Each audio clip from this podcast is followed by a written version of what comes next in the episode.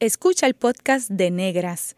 Este programa se emite los viernes a las 3 de la tarde por Radio Universidad de Puerto Rico en el 89.7 FM San Juan y el 88.3 FM Mayagüez. Todo un mundo de música e información.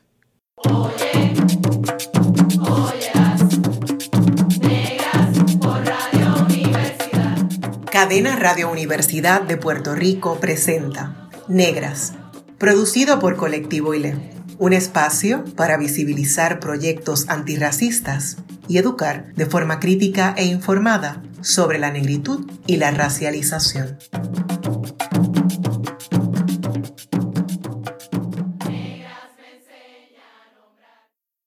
Vaya, un saludo a todos los radioescuchas de Radio Universidad, al colectivo ILE y al programa Negras, Dulce Coco en la casa declamando Tu pelo habla. Tu pelo habla. Cuenta una historia. Habla de ti y tus antepasados. Revive memorias. Lleva un recado del pasado. Rizos cúmulos. Cielo nublado de lo más bonito cosido el afro, hecho por el artesano más grande y exacto, el mismo Dios, con sus propias manos, y te escogió a ti, africano, para llevar el mensaje ondulado. Tu pelo habla, por eso lo tildan de malo. Ilumina una expresión de orgullo, poder y revolución. Por eso desean callarlo, porque no esconde la verdad, porque es mensajero de la concientización. Afro esboruzao, balbucea locuras y sufrimiento. Un afro bien peinado significa prosperidad, poder y entendimiento. Tu pelo rizado es un movimiento que se levanta como un acto hermoso de fe y esperanza, que lucha como el mangle ante los vientos huracanados, siempre de pie frente al mal, haciéndole frente a la adversidad. Tu pelo habla. ¿Acaso no le escuchas? Tu pelo habla y adentro guarda una voz maternal. Tu afro es una carta de Dios donde te enseña mal tu verdadero yo alisarlo sería callarlo, rasparlo sería matarlo.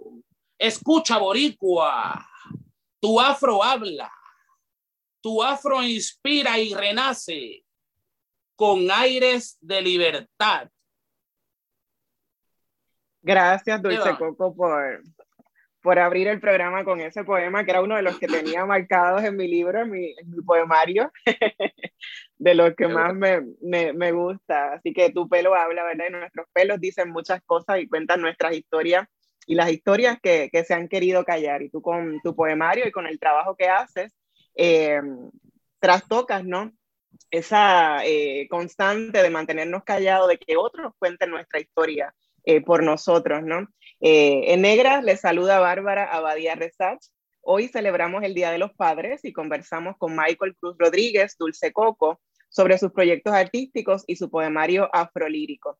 Michael Cruz Rodríguez, conocido como Dulce Coco, es compositor, poeta y rapero, entre muchas otras cosas que vamos a ir eh, develando en el transcurso del programa. Bienvenido a Negras, Dulce Coco. Un placer, un placer, es un honor estar aquí con ustedes platicando y, y hablando de, de, nuestros intereses culturales y musicales. Qué bueno. Agradecida siempre de, que, de contar contigo, ¿verdad? Y, y, de verdad que muy contenta. Eh, háblanos un poco de tu infancia, de tu educación, Michael, dónde naciste, dónde te criaste, a qué, fue a qué escuela fuiste. Pues mira, yo nací el, el 3 de noviembre del 1980 en Carolina, Puerto Rico. Me crié entre Río Piedra, Carolina, Loíza. Eh, una de mis abuelas vivía en Río Piedra, en la América Miranda. Mi otra abuela, parte de padre, vivía en Llorens Torres. eh, teníamos familiares en Barrio Obrero, Loíza, o que ese era nuestro círculo, el área metro, Loíza. También tengo familia en Luquillo. Estudié en la escuela elemental en la Julio Selles Solá, eh, en la intermedia en la Sotero Figueroa y superior en University Gardens y entonces la universidad, en la Universidad de Puerto Rico, recinto Río Piedra. Vengo de una familia humilde, trabajadora. Eh, mi padre, José Cruz Ayala, fue maestro de educación física por 30 años, educador, y también fue deportista puertorriqueño, jugó 16 años para el baloncesto superior de Puerto Rico y, y eso pues a mí me inspiró desde chamaquito por, por el público. Eh, yo era el que repartía las toallas, las aguas, jugadores de importancia puertorriqueños como Piculín Ortiz, Bobby Río. Mi papá jugó con San Germán, San Juan Moderno, Isabela, diferentes equipos, hasta lo dirigió Phil Jackson. Y yo creo que ya desde niño eso me, me impactó. Eh, siempre recuerdo cuando hacían su entrada los jugadores a la cancha y el público aplaudía. Eh, eh, esos juegos en aquel entonces eran televisados, so que antes de nosotros entrar a la cancha, papi nos leía la cartilla, como decimos nosotros acá en la familia, nos están viendo en todo momento, hay que estar bien vestido, hay que estar presentado, tú sabes, y esas cosas me inspiraron como artista. Mi madre, Olga Rodríguez, estilista, fue educadora también, y tengo dos hermanas, eh, Taicha Cruz, Diana Cruz, y tengo un primo hermano, este, Julio Ortiz, que se crió conmigo en el mismo hogar y tuvo una infancia bien bonita, tuvo una infancia bien bonita. Mi familia, una familia negra con un orgullo negral fuerte, siempre nos criaron con la autoestima en alta. Eh, desde niños, nuestros padres, mis abuelas nos decían, ustedes son inteligentes, ustedes son lindos, hay que educarse, eh, no le hagan caso a los comentarios negativos. Eh, y esas cosas pues siempre nos hizo, nos hizo fuerte y nos ayudó a enfrentar este, eh, todas esas cosas negativas por el racismo que vivimos diariamente, este, porque no, no se puede esconder. Este, eh, vivimos en un reto, pero siempre le doy gracias a Dios que nunca me he sentido lastimado y desde niño siempre he tratado de ayudar a sanar a otras personas con, con mi filosofía, porque desde niño pues eh, nuestros padres siempre sí nos hablaron de, de, grandes personas de la raza negra que se destacaron, de, bueno, desde que somos chamaquitos. Así que venimos de una familia unida, con mucho amor, con mucho cariño y mucho respeto. Esa educación que recibiste fue el arma que te ayudó a sobrevivir. ¿No te dabas cuenta o, o las pasabas como, ok, no, no, no le voy a prestar atención a que el trato que recibo puede ser porque soy un hombre negro? Eh, ¿Cómo manejabas o cómo manejas todo día de hoy, no? Ser un hombre negro en Puerto Rico?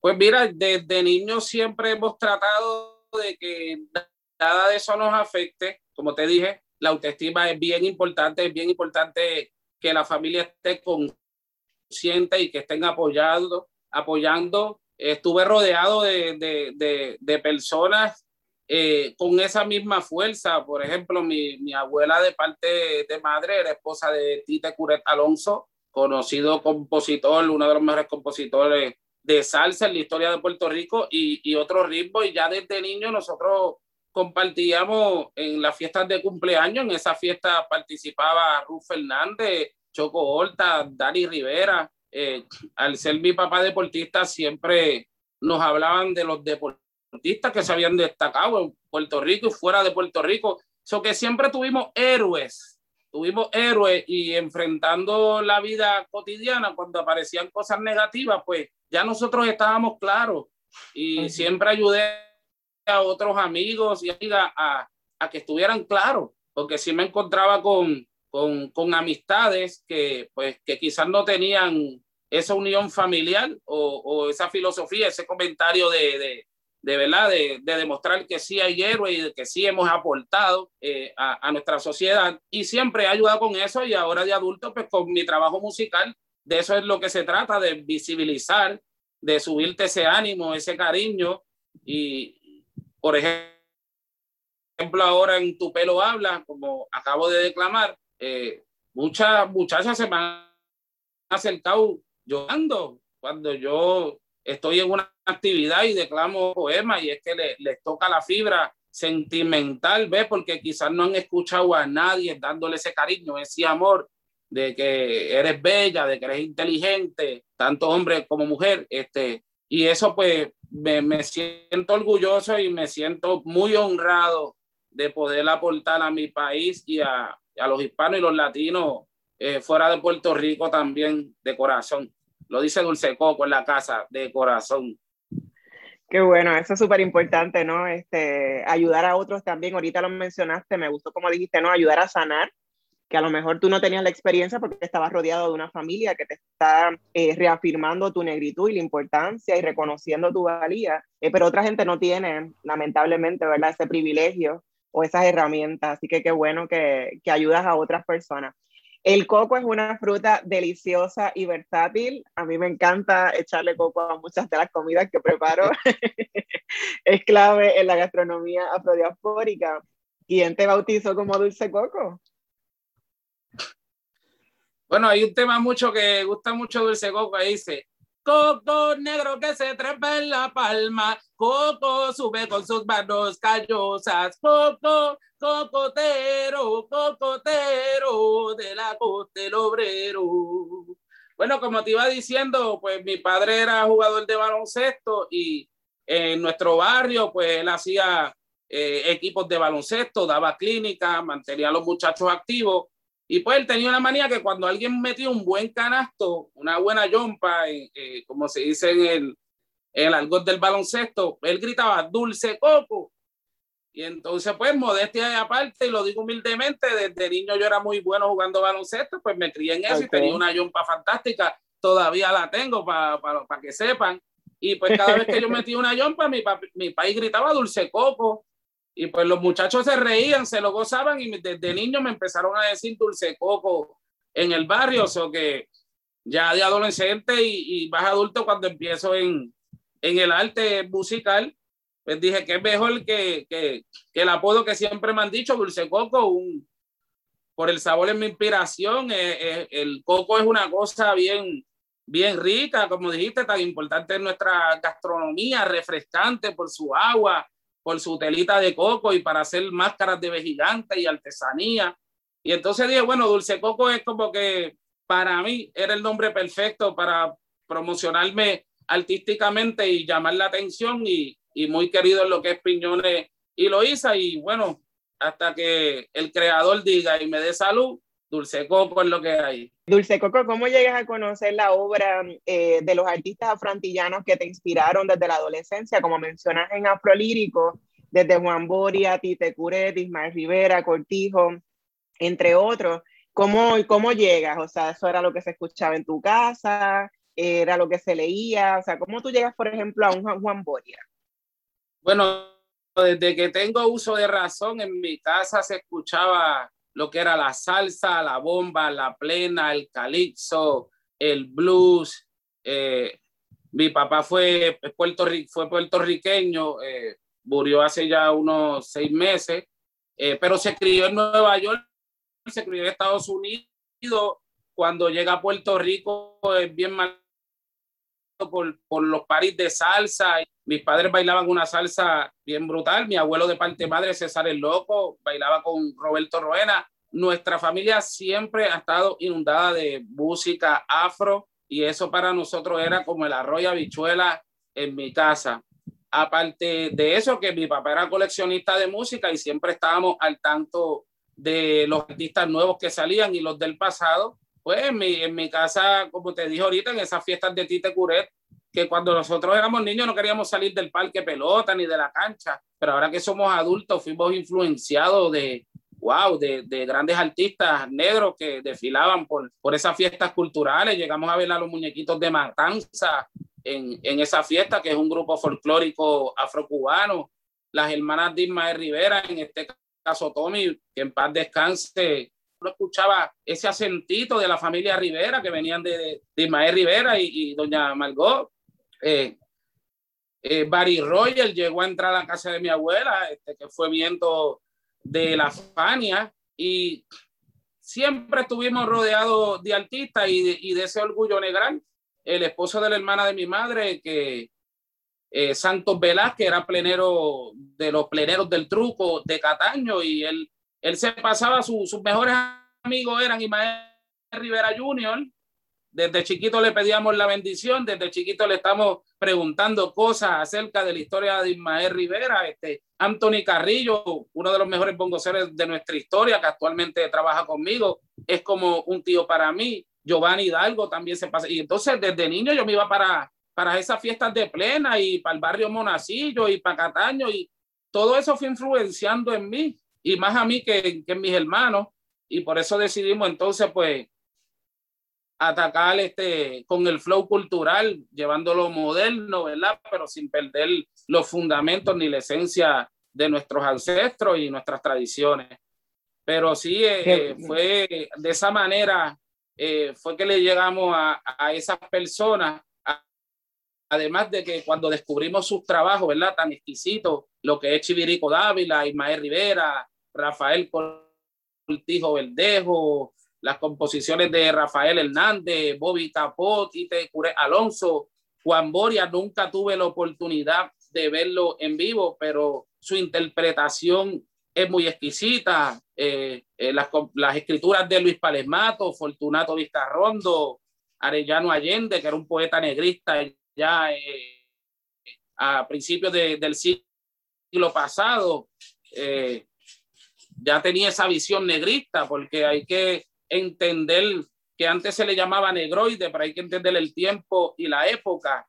En aquel entonces, eh, la poesía negroide muy famosa, Puerto Rico fue protagonista en esa tendencia musical, pero sí hay que entender que en aquel entonces la hacían más burlona, más sarcástica, porque era la única manera de venderla. Era la única manera de venderla, hacerlos reír y darles un poquito lo de nosotros. O que yo yo recuerdo a Juan Boria y ese tipo de poesía con mucho cariño porque me dio soporte para la mía, pero en estos tiempos de hoy el cambio que yo quiero llevar es que el negrista en todo momento yo estoy realzando la belleza y la importancia de la raza negra. En estos tiempos no necesariamente tengo que hacerte reír para venderla. Y pues me siento bien orgulloso de poder aportar a lo que ellos nos trajeron, lo que aprendí de ellos y lo que yo puedo aportar en nuestra generación y para eh, esas personas nuevas que siguen naciendo, que vayan entrando con más autoestima, más amor y más justicia, porque hay que tener justicia y amor propio para uno entender a todas las personas que somos todas las razas iguales, que el hombre y la mujer valen lo mismo, que a los niños y a los más mayores hay que respetarlos. Eso viene desde la casa y eso viene desde el corazón. Ok, eso es una cosa bien, bien individual. Así que de esa manera es que estos artistas han influenciado en mí y todavía los escucho mucho en mi pasatiempo y todavía sigo aprendiendo de ellos. Importante lo que mencionas también de, entender el contexto particular en el que se desarrollaron y pusieron ese tipo de poesía, ¿verdad? O ese tipo de manifestación cultural. Eh, y cómo ahora tú, pues, en otro contexto sociohistórico en Puerto Rico, eh, pues se puede, ¿verdad? Ese grito de justicia y de mm, equidad racial es importante, ¿verdad? Y se puede hacer de otra manera, pero gracias a que esas primeras personas pues también pusieron eh, su voz, ¿verdad? Eh, ¿Recuerdas cuál fue el primer poema negrista que declamaste? bueno, mira, yo empecé a escribir a los 16 años, por mi cuenta. A mí me impactó mucho cuando murió mi abuela de parte de madre. Eh, y recuerdo que yo hice un poema, bueno, que me salió del corazón y cuando lo terminé yo dije, wow, porque este tema de la negritud es algo que como que nace en mí. Yo he notado que no todas las personas gozan de eso. Ahora que lo entiendo, cuando era niño no lo entendía. Esas visiones y esa, esas cosas como si el viento me hablara. Cuando muere mi abuela, yo escribo un poema y días después del funeral, yo se lo declamo a la familia y noté que, pues, que todos quedaron compungidos, quedaron impactados por lo que yo escribí. Y, y ahí en adelante eso me motivó a seguir escribiendo, pero solo se lo enseñaba a mis hermanos, mis amistades, fueron mis, primeros fanáticos. Eh, no es hasta, hasta los 23, 24 años que me destaco en, en el rap callejero, en competencias de, de improvisación, que gané dos o tres bastante. Bueno, nunca perdí. Entonces, de ahí es que paso entonces a lo cultural, cuando hice una investigación de lo que estaba pasando en el, en el mundo artístico, pues, pues el rap de, de lírica consciente no, no se estaba pagando, ¿verdad? No, e, esos tipos de artistas no, cobraban bien, como decimos, y yo siempre quise hacer esto profesional desde el principio y quise verlo como un trabajo también, eh, porque de esa manera me respeto. Yo, yo a mí mismo lo que yo traía a la mesa era una lírica afro que no se estaba haciendo, o sea, no había ningún rapero hablando de estos temas, de esta índole, y yo dije, no, yo tengo que respetarme a mí mismo y este, esto es un trabajo. Y gracias a Dios llevamos 14 años eh, siendo empleador también, ¿verdad? Mis músicos, mis percusionistas, mis bailadoras, mis coristas, eh, eh, todos, todos hemos este, llevado esto con respeto y, y, como un trabajo.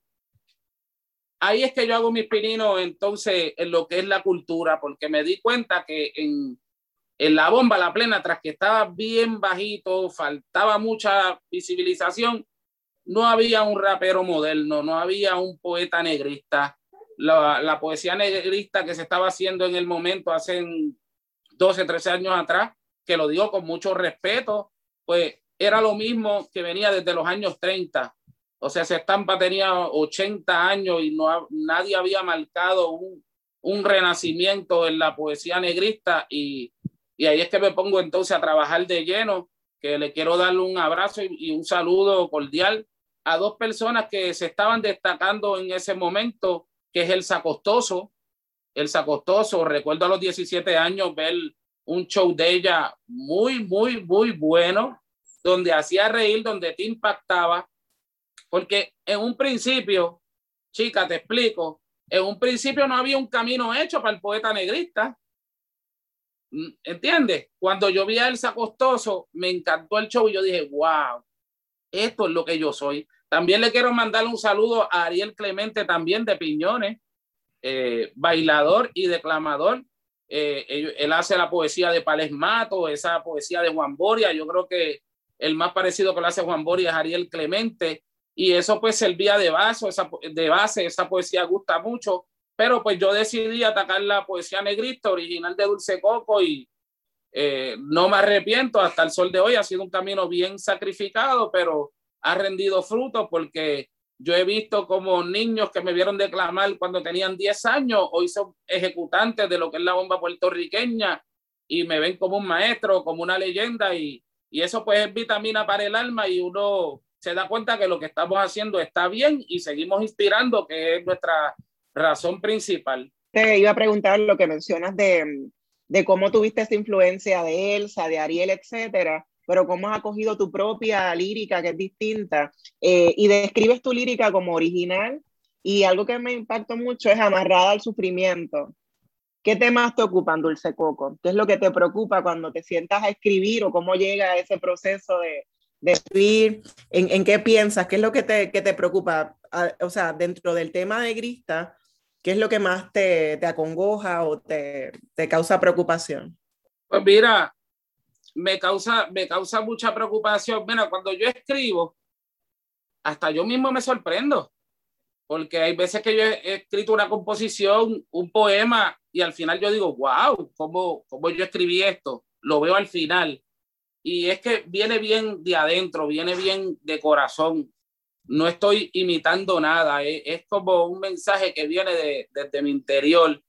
¿Ves? Eh, ¿Qué temas me, me preocupan?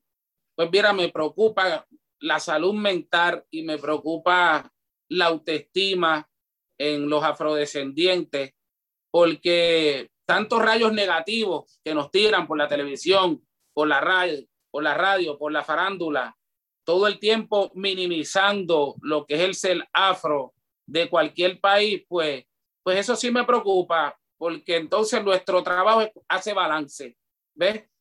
Todo el tiempo te están diciendo que, que tú de menos, que tú de menos, y yo acá te estoy diciendo que tú de más. Y eso pues hace un balance y eso sana, ¿ves? Y eso es lo que, lo que le hace falta al pueblo, sanar.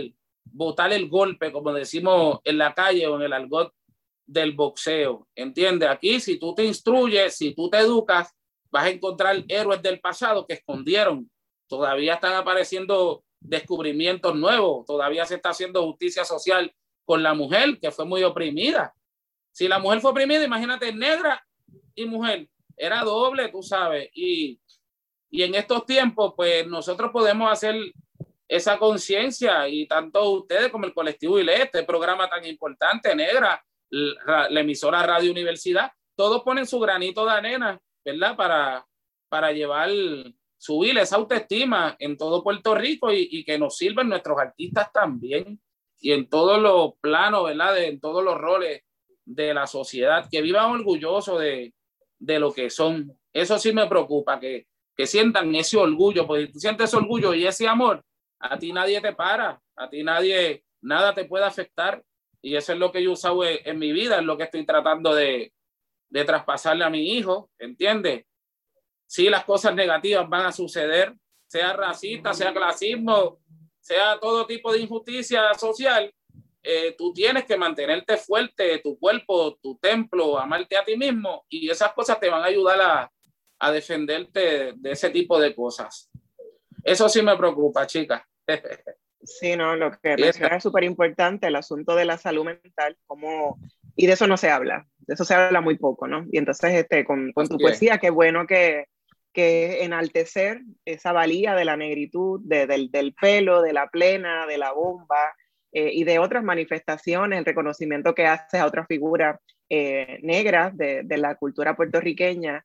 Eh, bien importante, como dices, para mantener ese balance, ¿no? No están bombardeando todo el tiempo con que no valemos, con que no somos importantes, que no tenemos historia, etcétera, ¿no? Eh, como, como decía Arturo Alfonso Chomber, ¿no?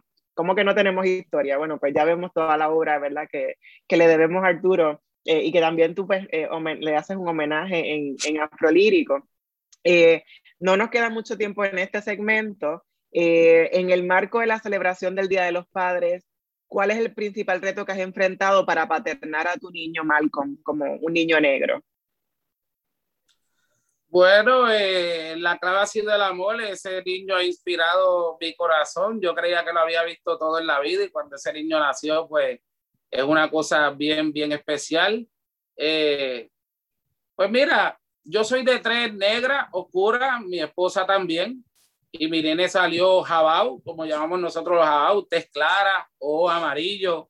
La punta de su afro son como los negros de las islas de Salomón este, como Rubión, le decimos yo, eh, de parte de madre, todos son negros de tez clara, de parte de mi padre son eh, negros de tez oscura y de niño él me preguntó y me dijo, papá, ¿qué yo soy, blanco o negro?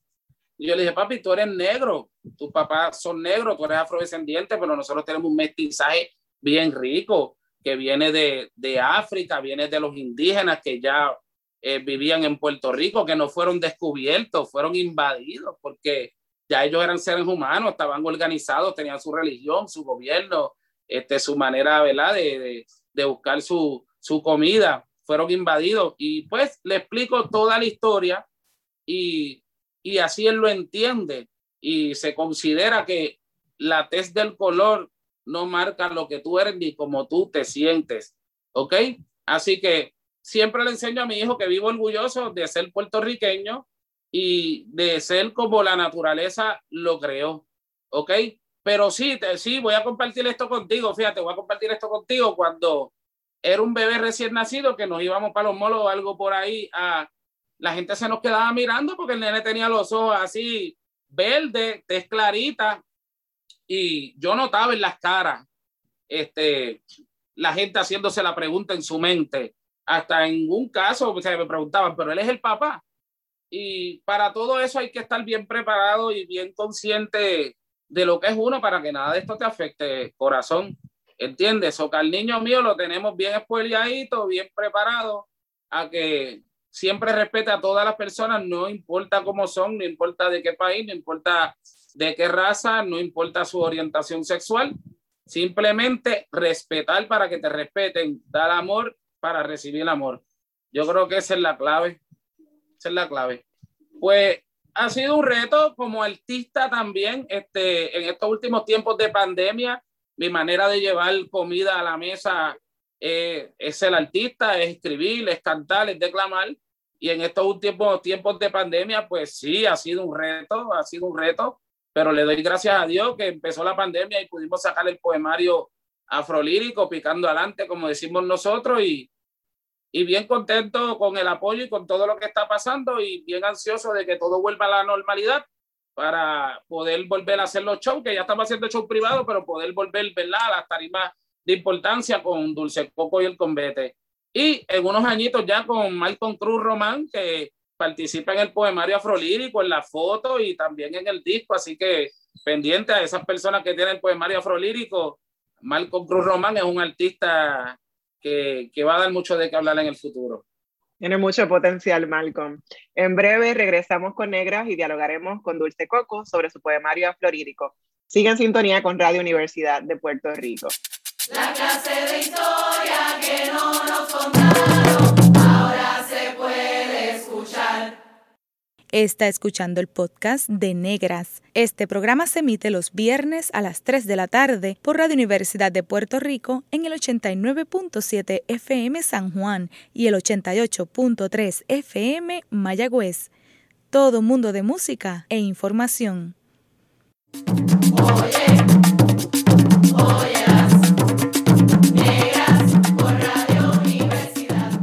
Usted está escuchando Negras, inspiradas en la grandeza de nuestras ancestras. Le saluda Bárbara Abadía Rezat. Hoy conversamos con Michael Cruz Rodríguez, Dulce Coco, sobre poesía negrista y música negrista también, ¿verdad? Eh, la bomba plena, etcétera, eh, en Puerto Rico. Dulce Coco, ¿cómo llegas a la bomba? Pues mira, bien, bien interesante de ya en mi temática lirical como rapero ya vi ese tema de la negritud, ese tema de realzar nuestros valores culturales. Como te dije ahorita, después de competencias callejeras de improvisación, un muchacho artista de la máscara de coco de Gigante, Juan Pablo Vizcaíno, de Loíza, familia de, de, de esas personas de Lancón, que le dieron vida a Lancón en el tiempo pasado, me lleva a una actividad en el Centro Cultural de Piñones y ahí conozco a Sara Page, eh, que en paz descanse, que estaba liderando la lucha en Piñones, defendiendo el mangle y, y aportando a, a, los piñoneros y a los loiseños a, a seguir activados en esta lucha. Y en ese entonces fue la quinta edición de Adolfina Villanueva. Te estoy hablando como más o menos para finales del 2006, principios del 2007, dedicado a Adolfina Villanueva, una heroína loiseña, ¿verdad? Que, que fue asesinada por la policía de Puerto Rico injustamente. Y ese día nosotros hicimos el show de rap, pero ya habían temas de importancia como Borincano con machete en mano, que es el segundo poema del libro. Eh, ya ahí estaba, nos robaron de África, que va a salir en mi segundo trabajo, que fue un tema con el que yo arranqué, me, promocioné en lo que es la bomba puertorriqueña, nos robaron de África, es un tema de rap, pero con la temática bien, bien fuerte. Ese día, los compañeros que estaban participando eran Norma Salazar, ya con sus declamaciones, eran los parranderos de Loíza, de Liutis Martínez, Carlos Tata Cirino, que en paz descanse, que tenía eco de tambores los diseños.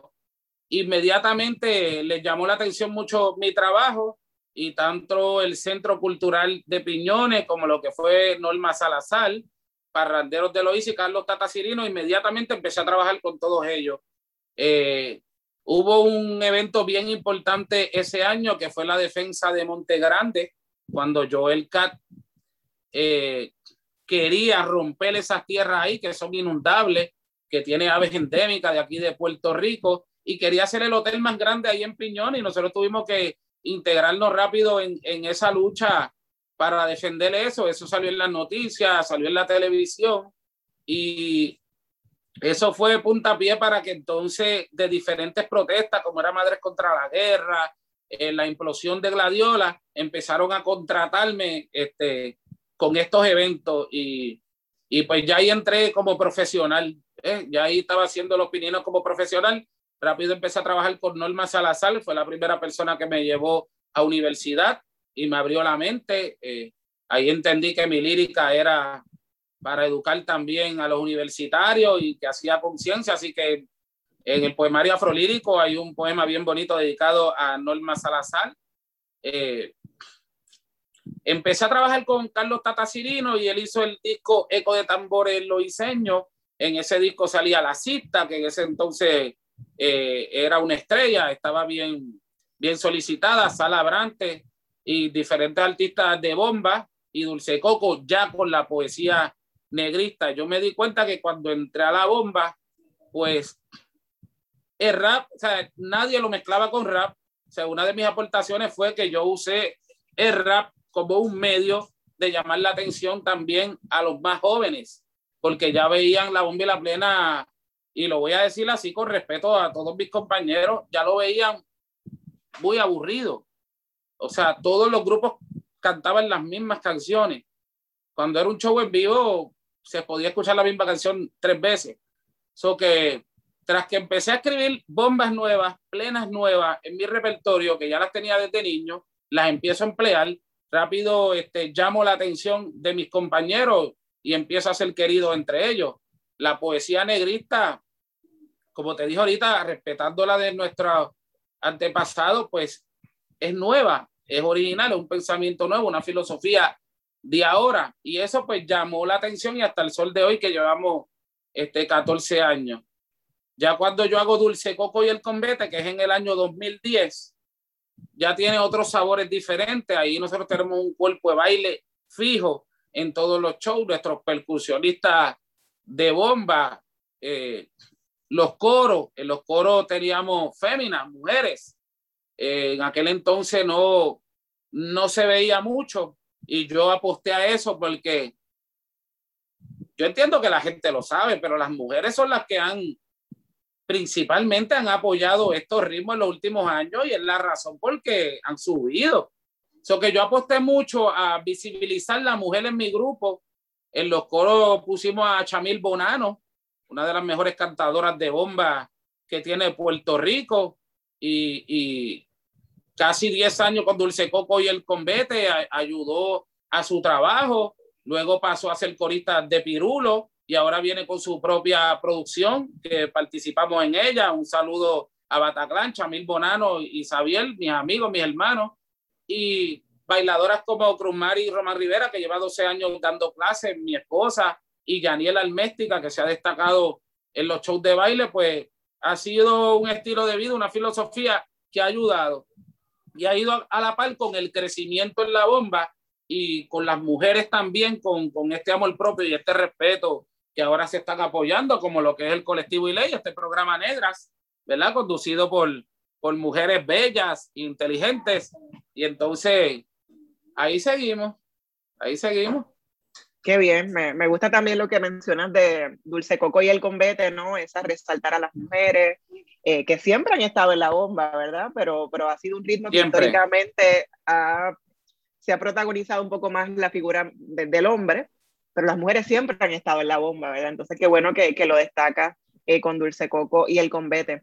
En el 2020 salió publicado, a pesar de la pandemia y de todo lo que estamos sobreviviendo en este país, eh, en la colonia boricua, el poemario afrolírico con 25 poemas de tu obra afropoética, negrista y afroantillana. La bomba nace, Borincano con machete en mano, Los angelitos negros, Tu pelo habla, Las flores negras, entre otros títulos y homenajes a Cortijo, Maelo, Roberto Clemente, hermanos Ayala, Ruth Fernández, Norma Salazar y Arturo Alfonso Chomber completan el texto. El poemario viene acompañado de un afiche y de un CD, como mencionaste, que incluye una introducción y siete poemas musicalizados. ¿Cómo surge esta iniciativa? ¿Cómo publicar? Eh, mencionabas también en algún momento em, la importancia de, de, tu trabajo para abrir camino a otra gente. Y yo pienso que mm, eh, hemos visto eh, mucha gente publicando poemarios, por ejemplo, Ana Castillo, eh, entre otra gente, ¿verdad? pero publicar poesía negrista, en este caso, ¿verdad? ¿Cómo surge esta iniciativa, Dulce Coco? Pues mire, esta iniciativa está desde el arranque, el poemario afrolírico está terminado desde el año 2010, aproximadamente cuando yo hice, eh, cuando iniciamos con Dulce Coco y, y, el Convete, pero sí tenemos que entender que en aquel entonces yo fui a, a las librerías y busqué tratar de publicar este poemario, pero no, la bomba no estaba en el ojo público, todavía estaba muy bajito, lo que es la bomba la plena y, y esta moda, porque también está entrando en moda, esta, esta afromoda, como le digo yo, pues el interés, el interés de ellos siempre es económico, es la cruda realidad y en aquel entonces no lo veían viable económicamente, so que rechazaron mi trabajo, cosa que no me desanimó porque ya, ya estos poemas eran repertorios de mi show en vivo y ya yo había hecho eh, show de importancia, venía trabajando con William Cepeda, donde hicimos más de 12 eventos fuera del país, en anfiteatro y, y salones de, de, gran importancia. Ya había trabajado con Roberto Roena en el Día Nacional de la Salsa en el 2009 con el Apolo Sound. Declamamos el, el poema de Ismael Rivera con la familia directamente de Roberto Clemente, que también tuve la bendición de criarme al lado de la, de la casa del hermano de Roberto Clemente, que aún vive, tiene 93 años y siempre nos instruyó desde, desde el amor dentro de su casa la verdadera historia de Roberto Clemente. Ahora mismo el poema que tenemos Roberto Clemente es el más completo y se ha trabajado con la familia desde que yo soy muy joven, o no desde afuera, con ellos. ¿Ok? En, en los créditos está Janet Clemente, sobrina de, del astro boricua, y el hermano mayor, que son los únicos dos hermanos con medallas presidenciales de Estados Unidos. Eh, y Roberto Clemente fue bien importantísimo y lo es. Eh, les llega mucho a los niños, es un héroe para los niños por el deporte, la pelota, ayudó a los pobres, ayudó a los damnificados de desastres naturales y siempre aportó con ese amor propio y la negritud, siempre lo dijo con cada premio, con cada campeonato este que ganó. Esta iniciativa, mano, está yo creo que desde el arranque, ¿ves? Ahora, ¿por qué sale el poemario afrolírico ahora? por el trabajo que se ha hecho en los últimos 10 años, ha cogido auge, está empezando a caminar la cosa de buena forma y ahora las librerías lo ven viable económicamente. Y pues también le quiero dar gracias a Norberto González y Ana González eh, por apoyarme y por, por ayudarme a hacer historia con, con este libro. Pero sí pasamos por eso, pasamos por eso, no, no querían aceptarlo porque no lo veían. Ahora ven que todos los chichorros tienen bomba y plena, que, que todos están bailando, que los salones de clase de, del baile de bomba se están llenando, que, que los intérpretes están cogiendo, este, están fluyendo mucho mejor. Y ahora es que sale el poemario afrolírico y, y es una puerta abierta para los otros poetas que se atrevan a, a tirarse por esa tendencia poética, eh, que también tienen derecho a trabajar y, y ser respetado. Pero sí, no fue fácil. Eh, hay que ser valiente. En aquel entonces no, no había un camino hecho para el declamador. La mayoría de los poetas estaban leyendo. Eh, yo hice un show completo con la bailadora, todos interactuando, a veces actuando. Y pues, más que todo, yo digo que fuimos valientes. Fuimos valientes y representando al, ser puertorriqueño y, caribeño, antillano y latinoamericano, lo hicimos arreguindándonos de, de ese power, de esa autoestima. Y gracias a Dios, pues, están surgiendo, está, está pasando. Todavía seguimos siendo muy pocos, intérpretes de bomba todavía sigue siendo muy poco, cantantes pleneros profesionales todavía siguen siendo muy pocos. Todos estos ritmos tienen, tienen una esperanza de crecimiento y yo creo que de aquí a 5 o 10 años más vamos a todos a gozar de ver estos ritmos más sólidos y con muchas más producciones musicales. Todavía son muy pocas las producciones culturales que salen. Digo, así lo veo yo. Respeto a todos mis compañeros y a todos los que están trabajando fuerte, pero todavía somos muy pocos. Ahí hace, hacen falta más programas como el de ustedes. Hacen falta más conversatorios este, con estos temas.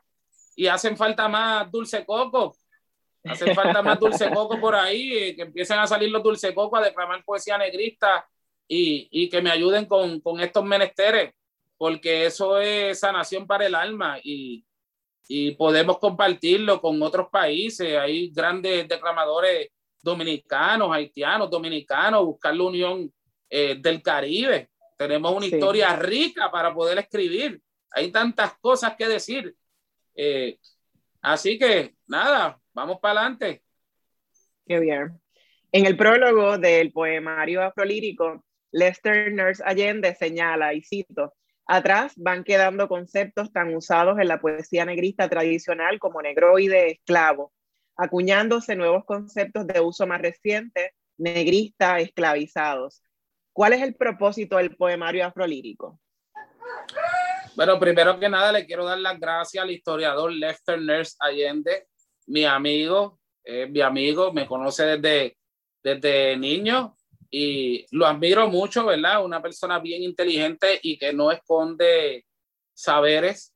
Es una persona que si él ve que tú eres sincero y quieres aprender, no esconde información. Eh, me encantó su trabajo en el poemario afrolírico porque él, él, lo entiende bien. Él conoce el trabajo de Dulce Coco y, y conoce mi sinceridad en hacer esto. Eh, ya negroide eh, está considerado un término peyorativo. En el Congreso afrodescendiente, los compañeros, pues, tomaron la decisión de que ya eso es es peyorativo y con los años uno trata de ir arreglando eh, errores del pasado. No se dice esclavo, se dice esclavizado. Ellos fueron esclavizados, no era que ellos querían ser esclavos porque querían ser esclavos. Fue algo injusto, fueron sometidos, ¿entiendes? So que estamos tratando de, poner nuestro granito de arena con estos términos nuevos y seguir arreglando. Con Lester yo aporté mucho. En este caso, él me ayudó en la edición junto con Mayra Santos Febre y María Elba Torres Muñoz, el ININ del Instituto Interdisciplinario Multicultural de la Universidad de Puerto Rico. Gracias. Y a medida que uno va caminando, uno va madurando y uno va aprendiendo. Te dije que este poemario estaba terminado desde el 2010, pero sí, en estos tiempos lo fui madurando, lo fui corrigiendo, porque las cosas van cambiando, uno va aprendiendo más y yo soy una persona que me gusta aprender, eh, soy un eterno estudiante y el que es eterno estudiante tiene un crecimiento siempre, ¿ok? El que se lo sabe todo no, no crece más ni aprende más. Así que sí, te puedo decir que en estos últimos 10 años maduramos la cosa, sacamos, incluimos, eh, y uno de esos ayudantes fue Lester Nurse y Mayra Santos Febre, María Elba, como te expliqué y, y otras personas más detrás de, de la cortina, como digo yo, siempre compartiendo con mucho respeto con los profesionales. Eh, también le quiero dar gracias al licenciado Ebenezer López Rullón, este, que ayudó promoviendo esto y, me ayudó económicamente también y siempre me ha apoyado desde, desde que arranqué. Estas personas tienen eh, un equipo de trabajo para llegar a conclusiones. Eh, todos investigan, estudian y llegan a conclusiones y pues le doy gracias a ellos también que me mantienen al día con, con toda esa información. Son todos historiadores y comparten, comparten eso conmigo y pues Dulce Coco lo echa para adelante también para, para que los barrios, los caseríos y los menores puedan, puedan aprender también. Tú escuchar la poesía escuchas las bombas y detrás de ellas tienen una historia y eso uno va, uno va aprendiendo. Siempre hablas de, de la poesía negrista y, y, de la música como, como un conjunto, como, como una pieza sola. ¿Qué representa para ti musicalizar la afropoesía al ritmo de la bomba, pero también de otras fusiones musicales ancestrales, tradicionales, modernas y urbanas, incluso el dancehall y la rumba? Pues mira, cuando yo arranqué, como te dije, yo, mira, cuando yo empecé a escribir bien joven, escribía rap, pero habían rap que no caían en tiempo, eran poesía, pero en ese entonces no lo entendía. Y yo las iba almacenando y decía, oye, qué cosa, esta no cae en pista, otra sí. Inconscientemente ya desde niño estaba escribiendo poesía y otras en tiempo de rap. Ya de adulto domino hacer una poesía que puede ser declamada pero también puede ser rapeada. Inclusive en mi segundo trabajo, que ya estoy hablando de él, no, no ha salido, este, hay que darle tiempo a que respire. Hay poesías en tiempos de trap que yo me puedo parar en una tarima y declamártela como una declamación, pero si tú me pones una banda de trap o una pista de trap, también te la puedo trapear. Con el tiempo me di cuenta que no todo el mundo puede hacer eso. Eh, fue algo que nació en mí, que lo fui entendiendo poco a poco. ¿Por qué uno la poesía con la música? Porque la poesía fue uno de los primeros artes musicales. la poesía es una tendencia poética que habla de todo relacionado a los negros. Y ya desde los indígenas, desde las tribus africanas, el spoken word, lo que era la poesía y el conversatorio era la manera de pasar eh, esa información de los ancestros a los más jóvenes. Al, me encanta la música, soy músico. Cuando quise realzar la poesía negrista, estudiando a Juan Boria, usó como vehículo la bomba y la plena. Es una manera de llevarla bailable, musical, divertida y que le hace justicia a la lírica negrista. Se va todo de la mano. Eh, la vibración del tambor llama la atención de una manera única. Con tú solo ver los percusionistas tocando ya te impactan con las bailadoras y los bailadores eh, bailando sus pasos en yubaco, en bese y corrido, colbé y estos ritmos de bomba eh, afropuertorriqueños llaman la atención, más el declamador llevando esa lírica y con su movimiento declamando, es imposible que no muevan los hombros y las caderas si estás en el público. O sea, yo te garantizo impactarte auditivo y visualmente. Y por eso siempre quise llevarlo de la mano, un espectáculo. Eh, la poesía, los declamadores necesitaban un plus para llamar la atención. Se había perdido mucho en el camino. Eh, estaba muy repetitivo y un, una sola persona pararse en un público, si no tienes un repertorio, pues se te puede virar en contra el público, ¿ves? So que cuando yo arranqué, traté de buscar esa fórmula moderna y que captara tu atención para poder llevarla más arriba. Y gracias a Dios, pues no me equivoqué. Todos los eventos que hemos hecho en vivo en 14 años, gracias a Dios, hemos logrado la reacción que esperamos, que es alegría, aplausos, gritos, grito moderno y, y orgullo. Sí he visto que cuando declamo mucho, mucha gente llora y es porque le, les toca la fibra, le, le, les da sentimiento. Por ejemplo, ese poema de Ismael Rivera, donde quiera que yo lo declamo, siempre se me acerca alguien con los ojos aguados. Y es porque pues hay un sentimiento envuelto, nosotros lo hacemos con, con ese sentimiento y no es montado, es sincero, es sincero, de verdad. Yo no sé si es porque me he criado por la familia, porque tanto como Clemente, como en el caso de Ismael Rivera, como en el caso de Ruf Fernández, que la conocí. Sí, a todas estas personas que yo les dediqué algo, hay algo que me une con ellos. Eh, yo trabajé con Norma Salazar. De niño conocí a Ruf Fernández.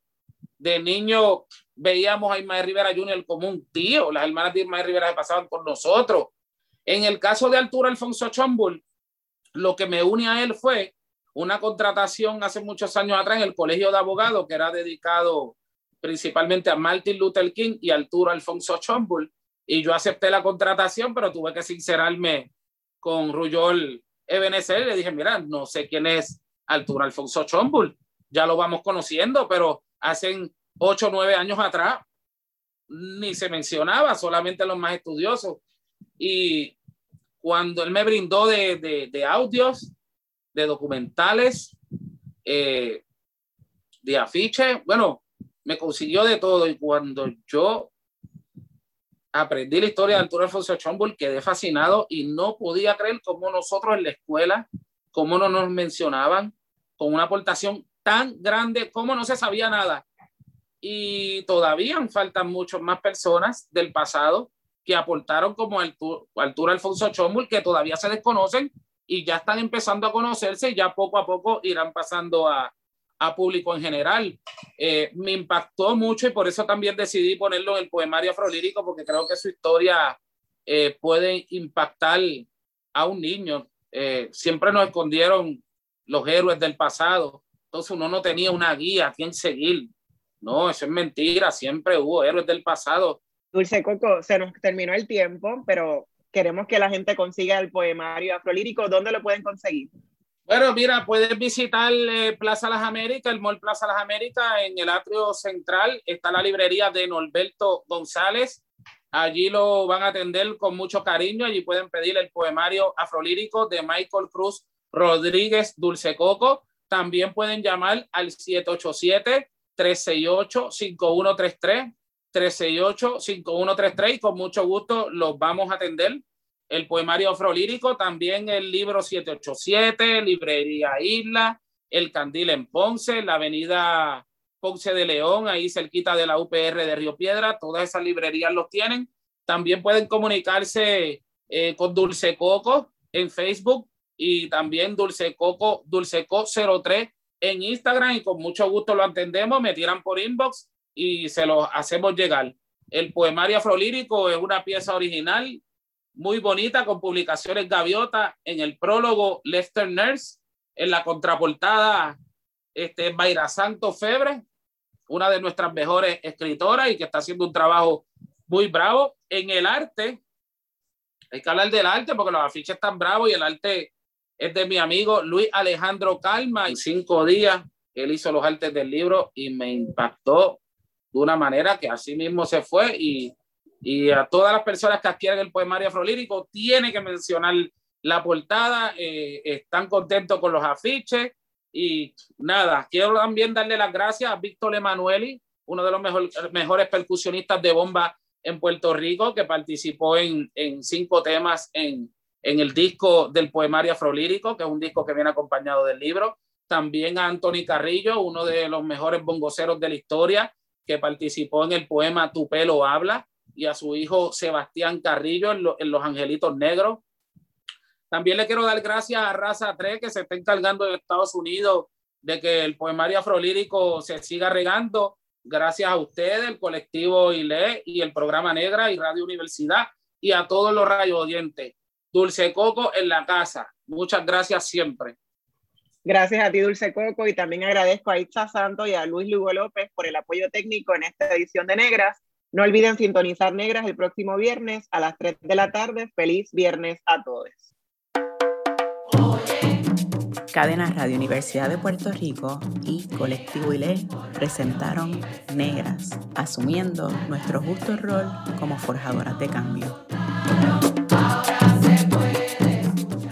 Acaba de escuchar el podcast de Negras le invitamos a que nos sintonice los viernes a las 3 de la tarde por Radio Universidad de Puerto Rico en el 89.7 FM San Juan y el 88.3 FM Mayagüez. Todo un mundo de música e información.